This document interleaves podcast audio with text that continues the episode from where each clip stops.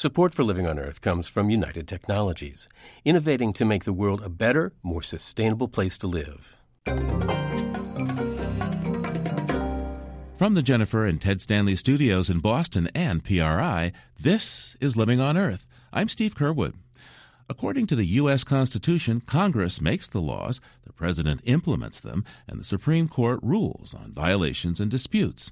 But with Congress and the presidency stuck in gridlock, more and more the courts are forced to reinterpret old laws to address new challenges. There has been no major national environmental legislation passed since 1990, and litigation is taking over, with state attorneys general playing a powerful role. When the Bush administration failed to address global warming, in 2005, the attorneys general of 12 states, led by Democrats in Massachusetts, along with environmental groups, sued and won. The Supreme Court ordered the EPA to regulate non toxic CO2 as a pollutant based on the Clean Air Act of 1970, which was largely aimed at poisonous smog.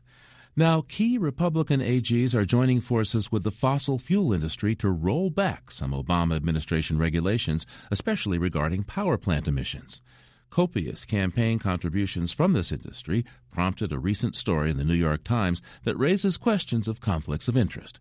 Paul Nolette is a lawyer who teaches political science at Marquette University and the author of a forthcoming book called Federalism on Trial State Attorneys General and National Policymaking in Contemporary America. Republican AGs in general, but particularly led by Oklahoma's Scott Pruitt and Texas's Greg Abbott, have brought numerous lawsuits um, to challenge individual pieces of the Obama administration's EPA um, regulatory program virtually all environmental rules, whether they deal with climate change or mercury or a variety of other issues, water pollution, AGs have been there and they've challenged the Obama administration. I, I don't know exactly what Greg Abbott in Texas, what his his count is up to, but I know it was well into the dozens in terms of the number of lawsuits that he's he's brought to challenge the Obama administration a couple years ago, he he described his role as AG as I wake up, I sue the Obama administration, and I go home. Um, and I think that that's been been a pretty accurate encapsulation of what's going on. Now, remind us about the traditional role of a state attorney general. So, traditionally, AGs really focused much more on the state level. They would perhaps most commonly be defending the state against lawsuits brought against it. But what's what's happened and what's changed over the last couple decades in particular, and escalating even more so in the last few years, is that AGs have gone beyond this traditional role and been much more aggressive in going on the offense in bringing lawsuits, both against corporations and against the federal government. Now, in terms of the environment, uh, as I understand it, uh, attorneys general uh, really got involved in this area in a case known as Massachusetts versus EPA, the litigation that wound up with the Supreme Court saying, yes, the EPA can regulate CO2, uh, the global warming gas, as a pollutant, and it's, of course, the force behind uh, the current fight over regulating power plants. Yes, that, that's exactly correct. Massachusetts v. EPA, not only was it perhaps the most important case in environmental law, it really marked a, a crucial victory for the AGs that has sparked a backlash among anti regulatory forces. And so, a lot of what you see with Republican AGs bringing lawsuits against the Obama administration, not all of them, but many of that has come about because of fallout from Massachusetts v. EPA and the, the new climate rules from the Obama administration. Interestingly, the Massachusetts versus EPA case joined state attorneys general with environmental organizations like NRDC, the Sierra Club, and such. Mm-hmm. Today, we're talking about uh, conservative Republican uh, attorneys general joining with energy producers uh, who have an interest in the in the regulation. Um, what's the difference here, in your view? Well, I think one way of looking at it is to say that it's it's really the the other side of the the same coin during the George W. Bush administration, when the EPA was essentially not taking the actions it needed for, on climate change and other issues, Democratic AGs took full advantage of that and as you mentioned, allied with various interest groups like the Sierra Club to bring lawsuits. And so what we see now is Republicans saying, hey, if you're going to play at that game, so are we. And we're going to ally with, with others with interests in blocking the types of regulations that the Obama administration has been promulgating. Now, that, that being said, I do think these industry AG relationships do raise an additional issue and a problematic one in that many of these industries have also been big time campaign donors to AGs. And so it, it raises the, the prospect, at least, of a sort of quid pro quo going on here in terms of, hey, if you send in these donations, then that's going to affect my enforcement strategy. And that is quite problematic. So, uh, how much fossil fuel money in particular is influencing uh, these attorneys general elections, do you think? Well, it, it's hard to say because a lot of it is dark money, where it's hard to know precise figures about how much money is in the system, how much is going to party organizations like the Republican AG organization or the Democrats and also it's it's difficult to know who the actual funders are. I mean, what I can say is that it's we're talking millions of dollars, whereas before AG offices were really considered pretty sleepy positions on the state level that a lot of people ignored, including lobbyists. But that's certainly not the case anymore. Uh, remind us why an attorney general being in a case gives added leverage to, say, a private interest, uh, an energy company. Well, it's interesting. One of the big holdings in Massachusetts v. EPA, beyond its importance for climate change specifically, was that it announced a new standard to get into court for states. As the court put it, states should be offered special solicitude when the court is analyzing whether they have a claim that they can press in court. And so, what that means, the bottom line is that states probably have an easier time getting into court than a lot of industry groups. So allying with the states makes it easier to get into court. It also helps to bring a greater level of legitimacy to lawsuits, I think. You know, if it's Corporation A bringing a lawsuit against the Obama administration, it's easier to dismiss that and say, well, they're just suing in their self interest or something. But by bringing in AGs into the process, you can say, oh, we have this coalition of 20 some odd states.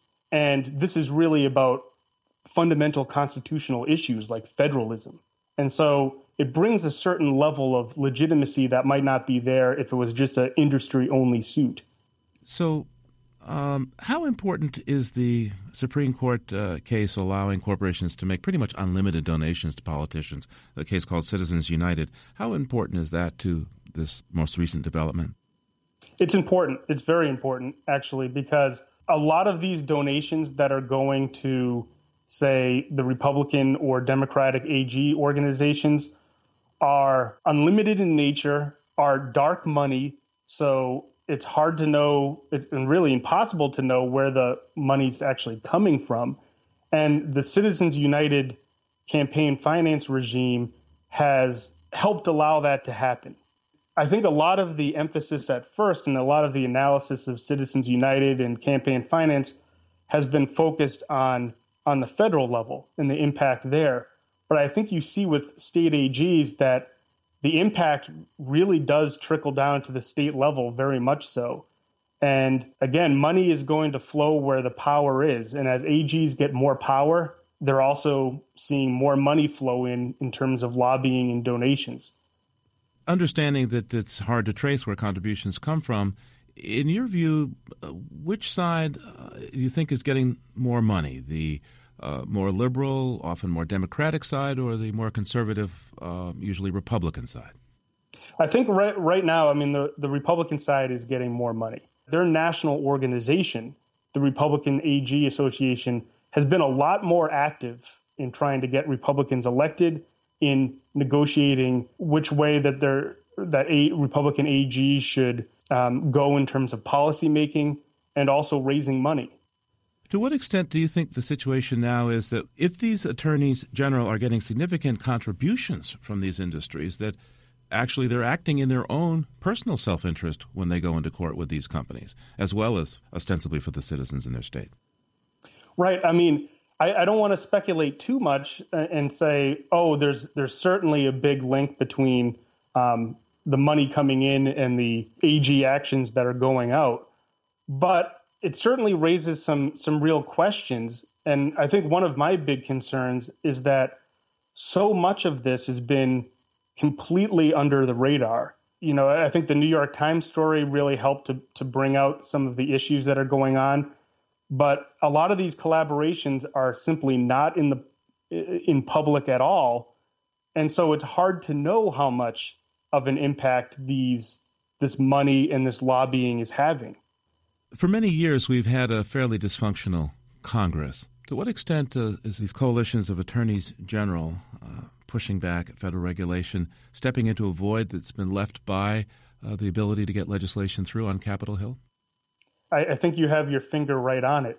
Given the fact that there's been a, a long history now, or last several years, of mostly divided government, all throughout American history, when you see those sorts of dynamics happening on the federal level, a lot of policy has been pushed to the states.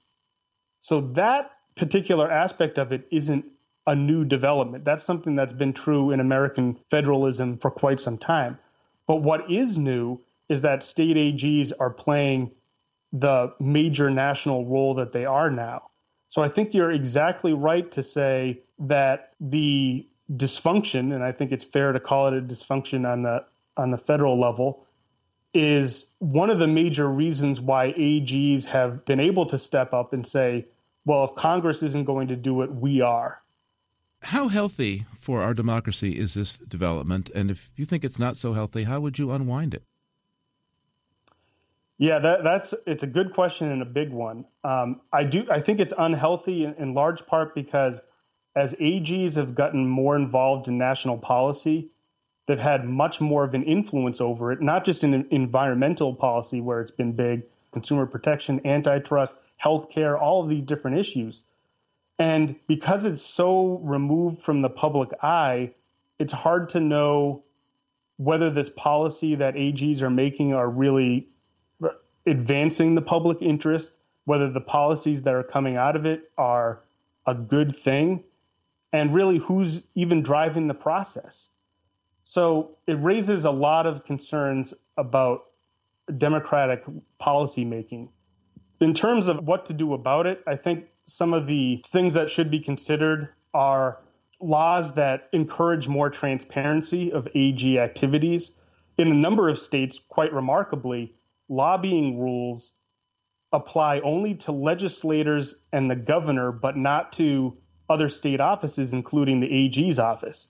So a lot of the disclosure requirements that apply to these other state level actors don't apply to AGs. And that's something that probably needs to change. But I will say that there's so many incentives for AGs to to take an activist role now that it's going to be hard to unwind, I think. So we might have to focus on things like disclosure and transparency to really know what's going on. Paul Nolette is a political science professor at Marquette University. His forthcoming book is called Federalism on Trial States Attorneys General and National Policymaking in Contemporary America. Thanks for taking the time with us today, Professor. Thanks so much for having me, Steve. Coming up, a new way to have a green, green Christmas. Stay tuned to Living on Earth.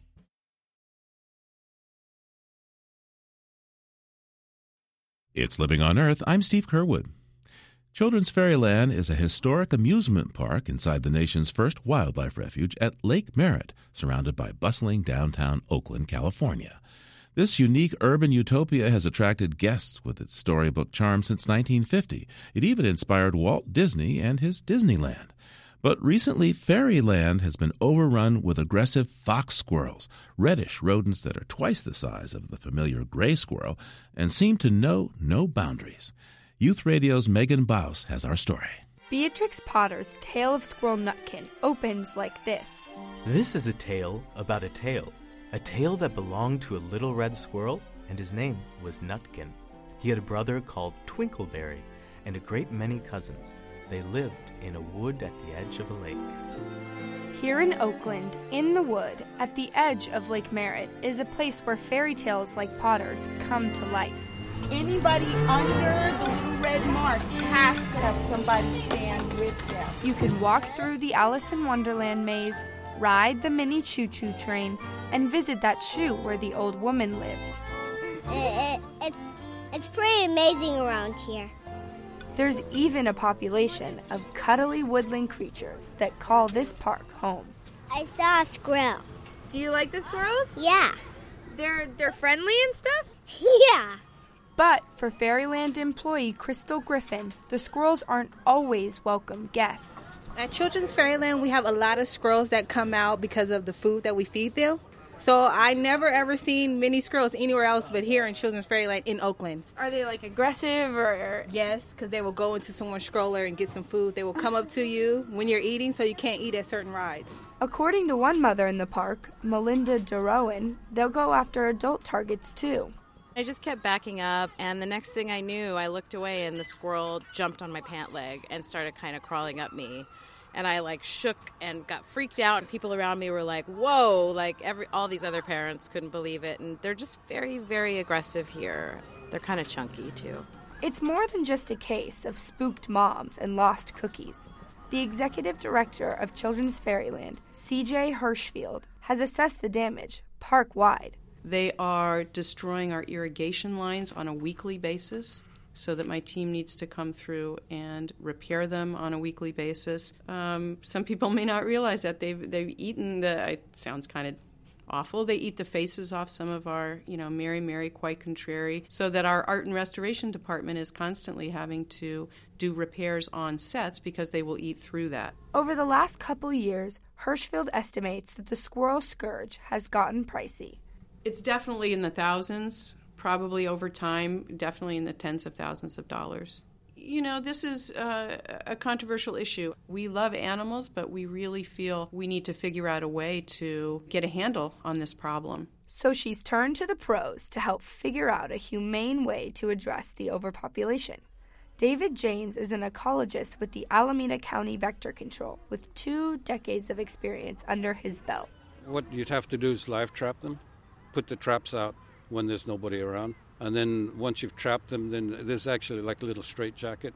Uh, it's like a little conical sleeve. They run into it, and then you can trap them in there, and then you can do injections and then release them. Some of the squirrels could be trapped and injected with a serum that stops them from reproducing. Some could be exterminated. The other part of the plan is on the humans, locking down food sources and training all park goers that even though it's really fun, you can't feed the squirrels. Then over a couple of years, uh, you'll see a, a reduction, and then hopefully that's an acceptable level. Obviously, we don't want to get rid of all the squirrels because you know people like squirrels. You know they're cute. They got the little fluffy tails. And they are cute.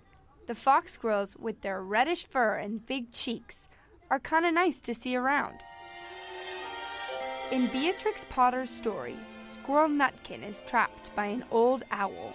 For the squirrels of Fairyland, straitjacket traps by Vector Control. Sometimes reality is stranger than fairy tales. For Living on Earth, I'm Megan Baus in Oakland.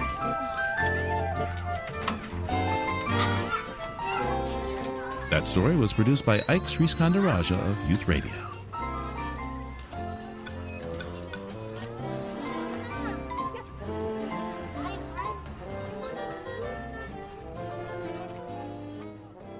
Well, from sunny California, we plunge into the kind of weather that many folk in more northerly parts of the U.S. face in winter. Here's this week's note on emerging science from Jenni Doering. Winter in the north brings snow and ice and tons of salt on roads. In Washington state, for example, road crews apply about four tons of sodium chloride per mile every winter, just for a single lane. The salt certainly does the trick. It melts the ice and makes it less likely to refreeze. But there are economic and environmental costs. Both the sodium and chloride ions in salt are toxic to plants and animals when they accumulate in soil, streams, and groundwater. The ions also make cars rust and leach heavy metals from soils into the water supply. And salt on the roads attracts wildlife like deer and moose, causing deadly accidents. What's more, sodium can get into drinking water and be harmful for people with high blood pressure.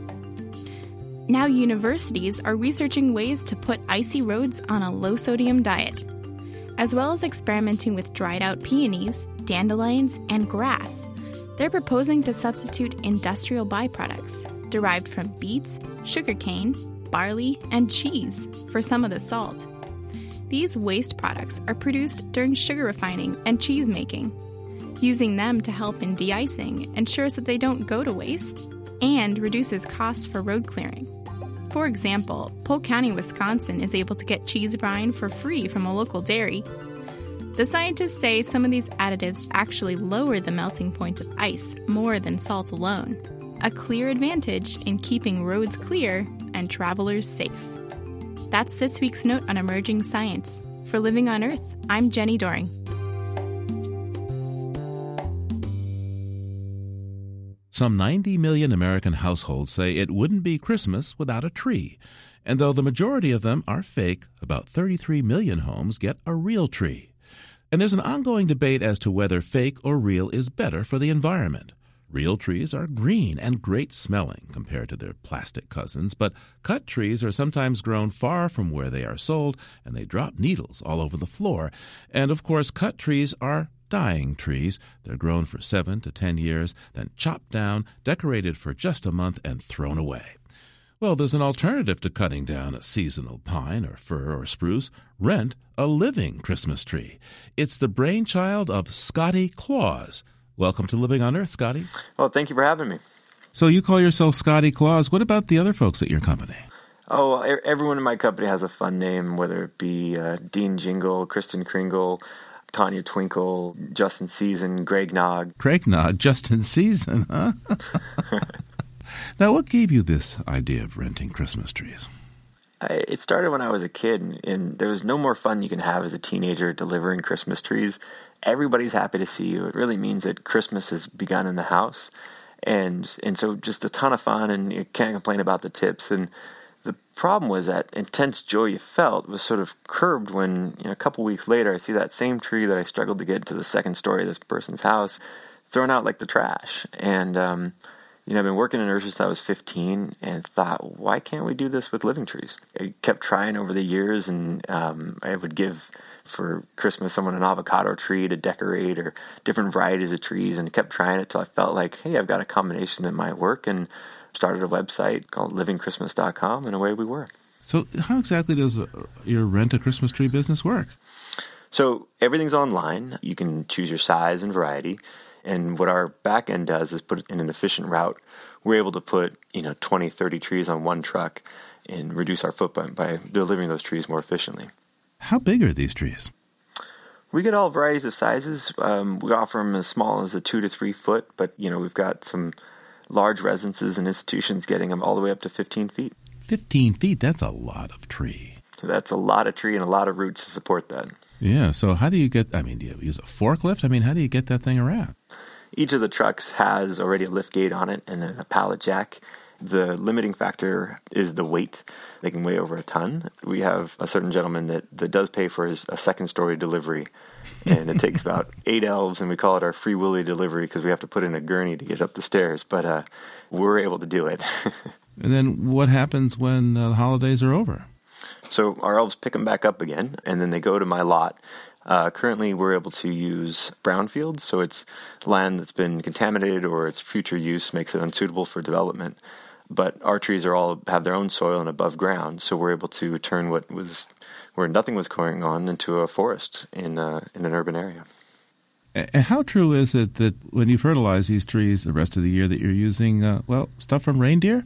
Yeah, reindeer droppings have a, uh, a, a special uh, content to it that makes these magically grow faster. It's true. Now, your business is there in California, and uh, to grow trees, you need water, and, uh, well, you know, water's not in great supply there. So, how do you grow these trees? So, what we've done, um, we've recently found that the Colorado blue spruce, it's one of the more traditional looking trees. looks like a traditional noble fir, holds ornaments great. You know, in Southern California, didn't make the books as a tree that does really well here, probably as defined by nurseries because it's such a slow growing tree. But we found for our needs, it's perfect that it's slow growing, and being slow growing also doesn't require water in the same way that the other trees do. It's got a gray green foliage, so that also indicates that it's not quite as water thirsty, which makes them perfect candidates for what we're doing. And so we're slowly moving our inventory towards different varieties of spruces. Now, what about somebody who wants to buy a fir, you know, or a pine or something? What if they don't want the drought resistant variety? Yeah, so we um, we inform our customers. You know, that's a big part of is setting expectations and, and informing them. We've chosen trees that grow locally in the area, either native or adaptive. Um, and we still do offer two pine trees. There's an Aleppo pine and a Monterey pine. Both are relatively adaptive to California's climate. They're not water thirsty, they just take more care and more water than the spruce. There's a cypress that we offer as well, which is fairly drought tolerant. So, just by nature of us choosing trees that grow in Southern California um, that are native or adaptive, means that they're going to need less water. And we've increased our, our number of spruces to sort of push that uh, dial that direction. Now, um, do you? I wonder what kind of uh, of hazard insurance you offer with the blue spruce, since they're so prickly. I mean, you lean up against one and ouch. Yeah, the blue spruce are a bit more prickly, but there's probably seven or eight varieties of the Colorado blue spruce that we've been using and trying to get little less sharp uh, varieties into the mix. But we also recommend that you decorate with uh, some garden gloves and you'll be just fine. if I'm your client, Scotty, uh, how likely is it that I could get the same tree year after year? That's one of our most difficult programs, but most wonderful programs as well. With technology improving, we've been able to geotag our trees. So as they come in and someone's requested the same tree, we're able to track its whereabouts in the nursery.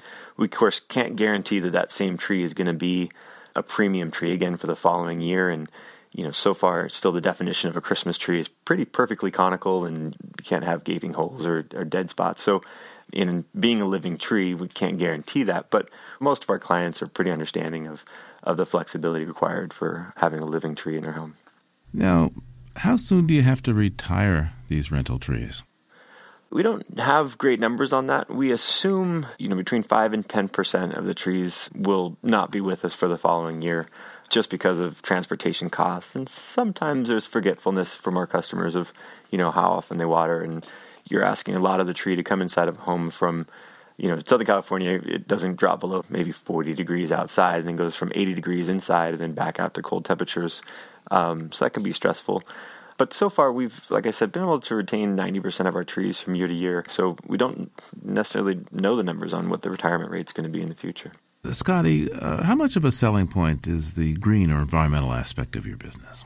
Uh, you know, it's a really strong part of it in that the stories I hear are those that have foregone getting a tree altogether because they're not comfortable cutting down a tree to bring it in their home. And an artificial tree just doesn't say Christmas uh, like the symbol did when they were a kid.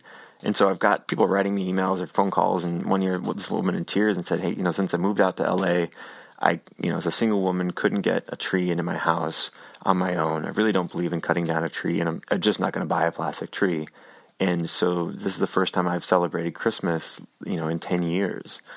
And creating, recreating that connection has been really special for us you know, what we talk about more than the environmental side of it is just what value do you have and what value do you want to teach your kids?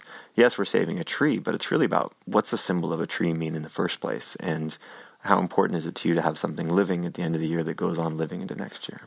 When I look at these trees, you know, I can walk my lot and I know that that tree's sometimes been with two or three different families and part of different Christmas celebrations and, and so that's been able to go into that tree. I also know last year we employed 60 people for the Christmas season that probably wouldn't have had jobs otherwise. And so to me, some of the special parts is, is that beauty of that tree that's going into it. I imagine that you develop a bit of a connection with these trees over a time. Uh, you're naming them, I, I think I heard. Yeah, we, we one of the things I enjoy the most is is going through and reading all the different names, you know, like Gangster Lean and Spruce Lee and Triesus Augustus and little baby trees. Um, and reading what people name their trees is really one of the fun parts of, of the job. Oh, the customers name the trees. Oh, the customers name the trees. Yeah, that's uh, when they get their adopted tree. They, you have to give it a Christmas name, and, and so the, the names they come up with are just really wonderful. And so then they must feel pretty strongly about getting that same tree back the next year. It, it, there's a challenge when you raise that bar of, of hope and expectation, but we do our best and try to keep a jolly disposition while doing it. Yeah, so but what if Wilbur isn't available this year? We always give people the option of, you know, Fred Fred can't make it, maybe Frederica. Um, if Tiny Tim can't return back home, you know, maybe Tim Senior can can do the trick. So instead of a no or your tree passed, it's you know an opportunity for a new beginning and a new relationship. All right. Uh, before you go, tell me about the most fun installation that you had with one of your rental trees. Oh, um, you know, I, I think one of the most touching ones was actually when I went to pick up the tree afterwards, and the child sort of holding on to the tree, like hugging it, and in tears, like, you know, can't we keep the tree? Can he stay? And, you know, sort of convincing her in a way that the tree can come back next year.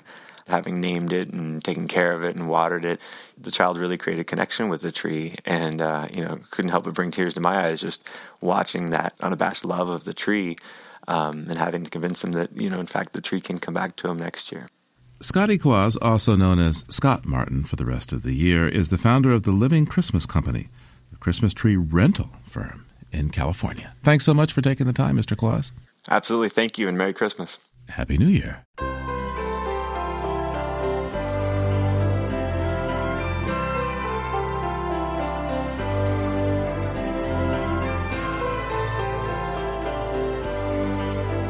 Coming up, celebrating the sound of silence on the radio.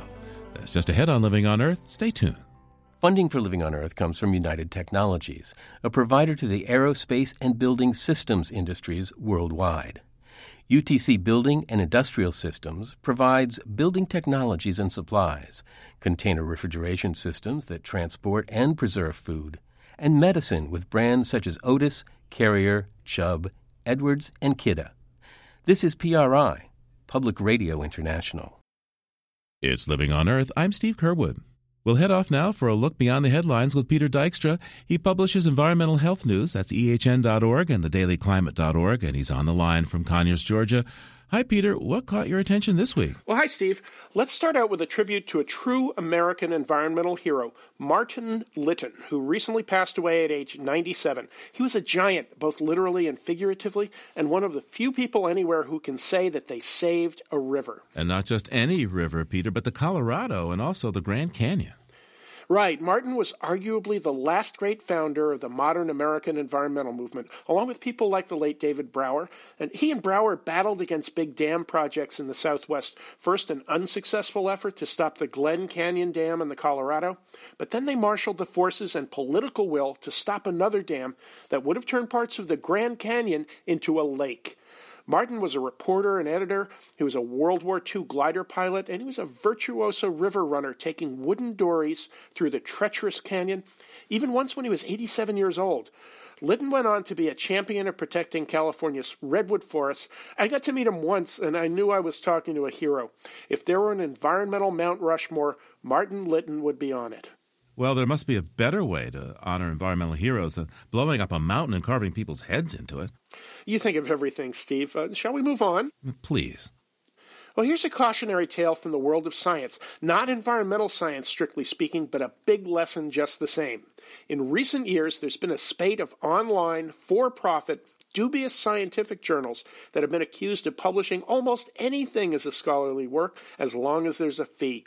There's a rather clever engineer named Alex Smolyanitsky who set up a trap, sending a paper of absolute gibberish authored by obviously fake authors from obviously fake universities, and guess what happened? One of these journals published it? No, two of these journals published it an online artificial intelligence journal and an online nanoscience journal. The fake authors were two characters from The Simpsons Maggie Simpson and the schoolteacher, Mrs. Edna Krabappel, along with a Mr. Kim Jong Fun. That didn't raise any eyebrows with these journals. The three were said to be professors at fake universities, and that didn't raise any eyebrows. And the publication itself made no sense because the real author was a random text generation computer program, and that didn't catch the eye of these journals either. The fake authors were notified that their fake paper passed peer review and was published. They also got an invoice for $459, presumably to cover the costs of the fake peer review. Sounds like science fiction to me. What should the public make of this? Well, it's a scam. It's not science. Um, make sure you're skeptical when you see things like this and ask questions. You can also go to websites like Retraction Watch, which monitors scientific integrity in published papers and journals. Uh, there, there are not only financial science scams like this one apparently is, but there's also ideological abuse of science. My favorite example being the Oregon Petition Project, which denies the existence of climate change. It drew thousands of signers. The sponsors were not very picky on which scientists signed on, however, and among the so called distinguished scientists listed on this early climate denial petition were the Spice Girls and the cast of the TV show MASH. Okay, so I guess uh, we need to be careful out there. Hey, take us back for a look at environmental history now, please. Well, I've got a sad and sorry story for you, and it has a quirky ending. It was 20 years ago this past week that a package bomb blew up in a home in New Jersey, killing its recipient, Thomas Mosser. He was an advertising executive whose firm had some not so green clients. Mosser became the third fatal victim of the Unabomber. Dozens more were wounded or maimed by a series of bombings that ran from the late 70s to the mid 1990s until Ted Kaczynski, a mathematician turned madman, was arrested for the bombings. So Kaczynski picked his targets because he thought they were harming the environment? Yeah, but as befits a madman, those connections were pretty remote at best. The Unabomber's still locked up, and it's still an awful story. But here's the quirky connection. As famous as that house on a cul-de-sac in North Caldwell, New Jersey became, some TV producers took note of the house next door, which became the fictional TV home of another violent guy, Tony Soprano. So I guess both truth and fiction can be pretty strange. I guess so. Peter Dykstra is publisher of Environmental Health News. That's ehn.org and thedailyclimate.org. Thanks so much, Peter. Thanks a lot, Steve. We'll talk to you soon. And there's more on these stories at our website, loe.org.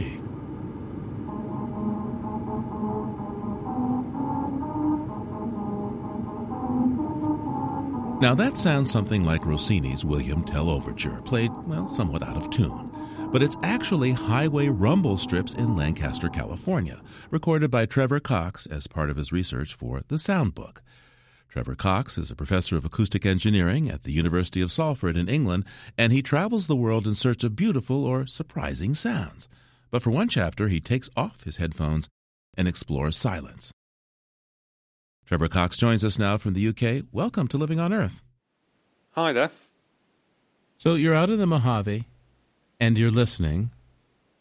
How did you feel in this experience? Well, it was kind of an odd experience because we'd gone there to hear um, booming sand dunes. So we had to go in the middle of the summer, in the middle of June. So it was very hot. And we actually were up on Kelso Dunes, which is also quite hard work to walk up even when you just walk on it, you can actually hear. Um, well, it sounds a bit like someone playing the tuba badly as you walk along. So you can actually hear your footsteps making this weird sort of bop, bop, bop, sound.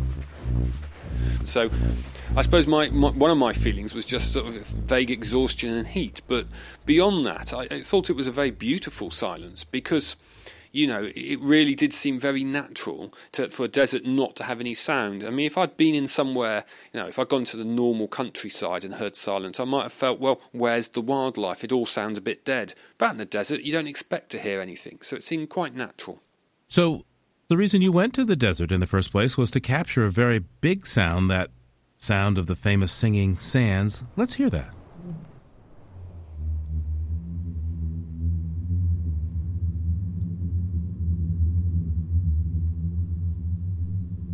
almost sounds like the sand is alive in some way. Tell us about the moment when you first heard this sound in person.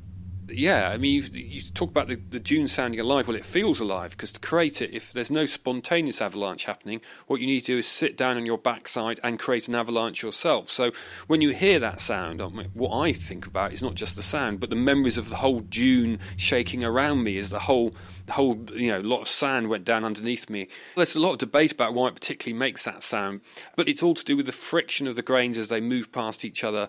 Because the grains are all the same size, they slip over each other at exactly the same rate. Now, you have a place that's made to be completely silent there at the University of Salford, an anechoic chamber. Tell us about the chamber and how it can keep out all the noise. It's a very strange place to enter into. You have to go through these very thick, heavy acoustic doors, which are there to shut out the outside world. And when you when you arrive in it, in ours, you have a sort of trampoline wire floor you stand on, which is a bit disconcerting. And then all around you're surrounded by these big grey wedges on the floor, on the walls, and the ceiling. And everything you say just disappears into the wall and vanishes. So when you talk, it sounds odd because it's quite a lot of effort and everything sounds a bit muffled. I think the nearest description is if you're in a plane and you know your ears need to pop. And then if you stop for a moment, you notice that you can't hear any outside sounds because you're inside. I mean, essentially, you're inside a room within a room, and it's all mounted on springs to stop any vibration getting into it. So it's an incredibly quiet space. So let's get an idea of what it sounds like to be in there by listening to a little bit of you playing Claude Debussy's Syrinx on your saxophone in the chamber.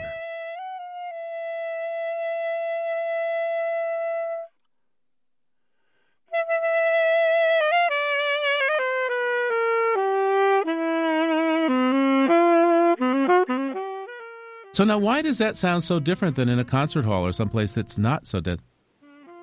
Well, normally in a concert hall, whenever you stop a note, the sound lingers in the room for a little while. I mean, a concert hall, it'll last probably a couple of seconds before dying away. Uh, and even in, you know, I'm talking to you from a little office here, it would last maybe half a second before dying away. Um, whereas in that place, there's nothing. There's no reflections off the walls. There's no reflections off the ceiling or the floor to make the sound linger. So everything just dies immediately. So it's very unnatural.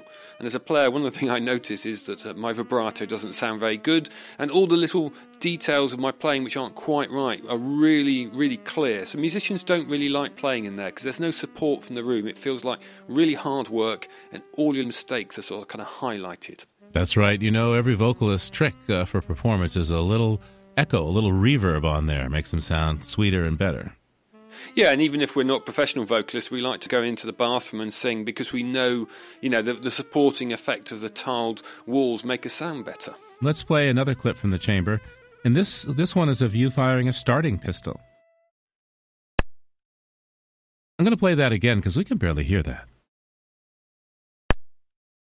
Now we're going to play you firing that starting pistol out in the real world. So this is really a surprising example of how much the chamber can take a huge sound like a gunshot and turn it into a helpless little pop. Yeah, it's just a little click, isn't it? it yeah, because we're, we're used to hearing a gun. I suppose we're used to hearing a lot of Hollywood guns, for one thing, aren't we? Which have got lots of kind of extra, you know, reverberation on there, lots of room effect to make them sound powerful. Whereas in reality, the gun itself just really just makes a little click. And when I made that recording, I actually went back to it and thought, no, that can't be right. I had to do it again because I couldn't quite believe how quiet and how, you know, pathetic it was, really. Unless, of course, you're a spy and you want a silencer on that gun doing somebody in. I guess so. I suppose it's an ideal place for assassination, but I've never really thought of that before. What did you take away from thinking about and visiting uh, silent places like the Mojave?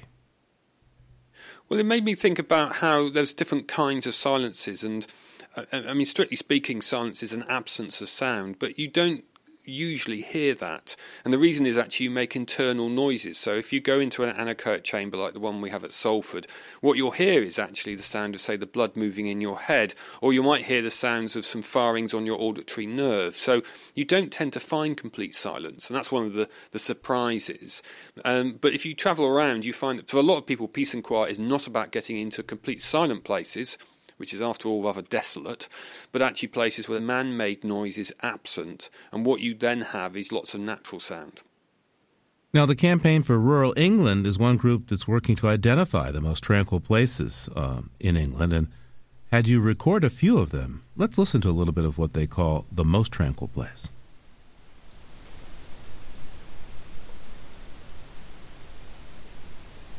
Well, it's not completely quiet. What are we hearing here exactly?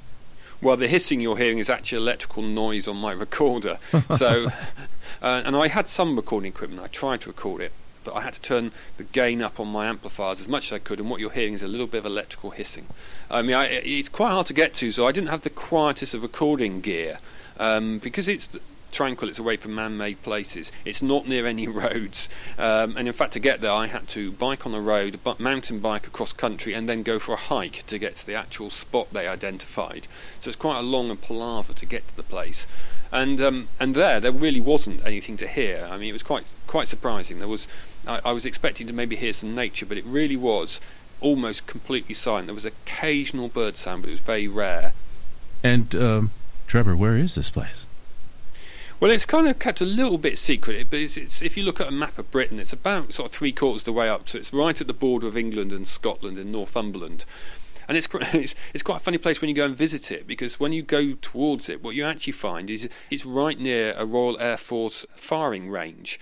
And one of the reasons it's very quiet is if the Air Force aren't training, there is nothing else around because it's normally used for uh, shooting practice. But if you turn up there on the day that the Royal Air Force are practicing, it is anything but tranquil. Oh. Now, what other kinds of attempts to protect these quiet places are already in place, uh, legislatively or otherwise? Well, within within uh, Europe, there's uh, they actually have a directive to say that countries have to identify quiet areas and identify uh, you know actions they're going to take to preserve them. And I know across in America, the National Park Service uh, look to try and preserve soundscapes. So not just preserve the landscape, what you can see, but also preserve the sounds that you can hear in places. So there's quite a lot of campaign groups and regulation trying to deal with this problem of noise, but it's quite a difficult balance to strike because most human activity makes noise, and of course we don't want to stop people doing what they want to do. Now, how are silent or, at the very least, quiet places at risk? Well, the risk in the cities and out in the countryside. So, out in the countryside, we have problems like aircraft overflying. In cities, we have a problem that the city itself, on average, isn't really getting very much louder. But what's happening is we're losing all the little quiet pockets, the little uh, places where you can get away from the noise. What about aircraft? It seems that anytime I'm in the wilderness, someplace that's far and away, and you know, early in the morning, extremely quiet, then the planes come.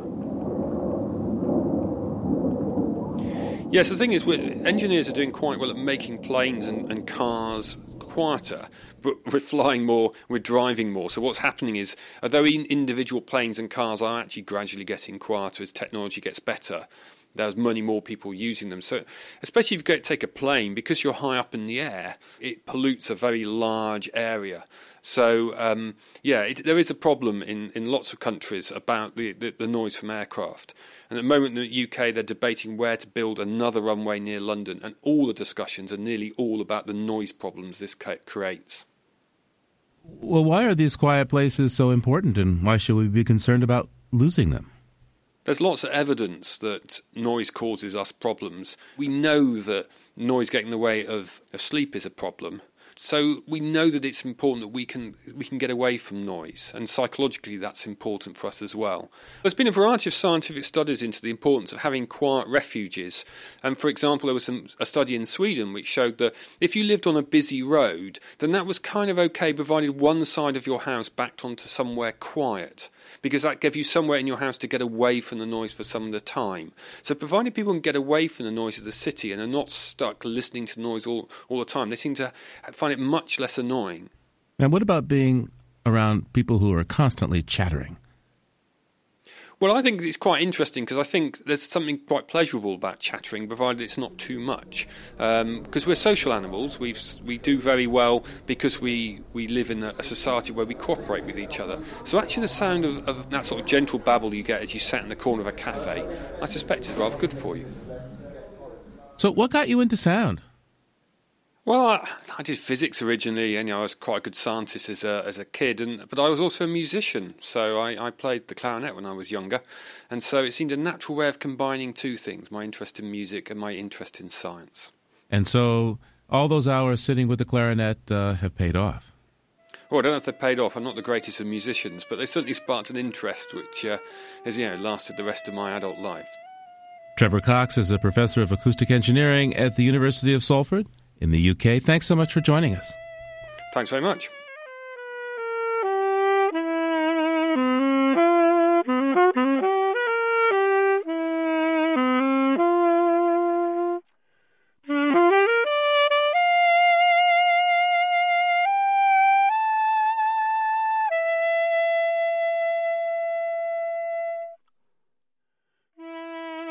Living on Earth is produced by the World Media Foundation Naomi Arenberg, Bobby Bascom, Emmett Fitzgerald, Helen Palmer, Adelaide Chen, Jenni Doering, Lauren Hinkle, Jake Lucas, and Jennifer Marquis are all part of our team.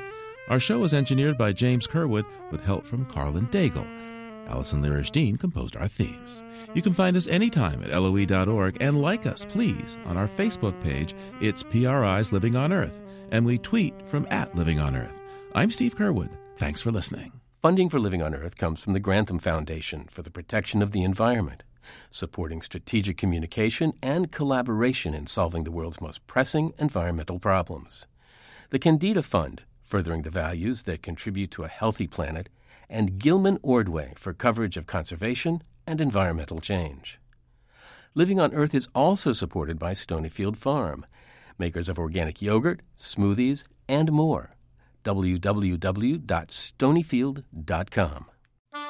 PRI, Public Radio International.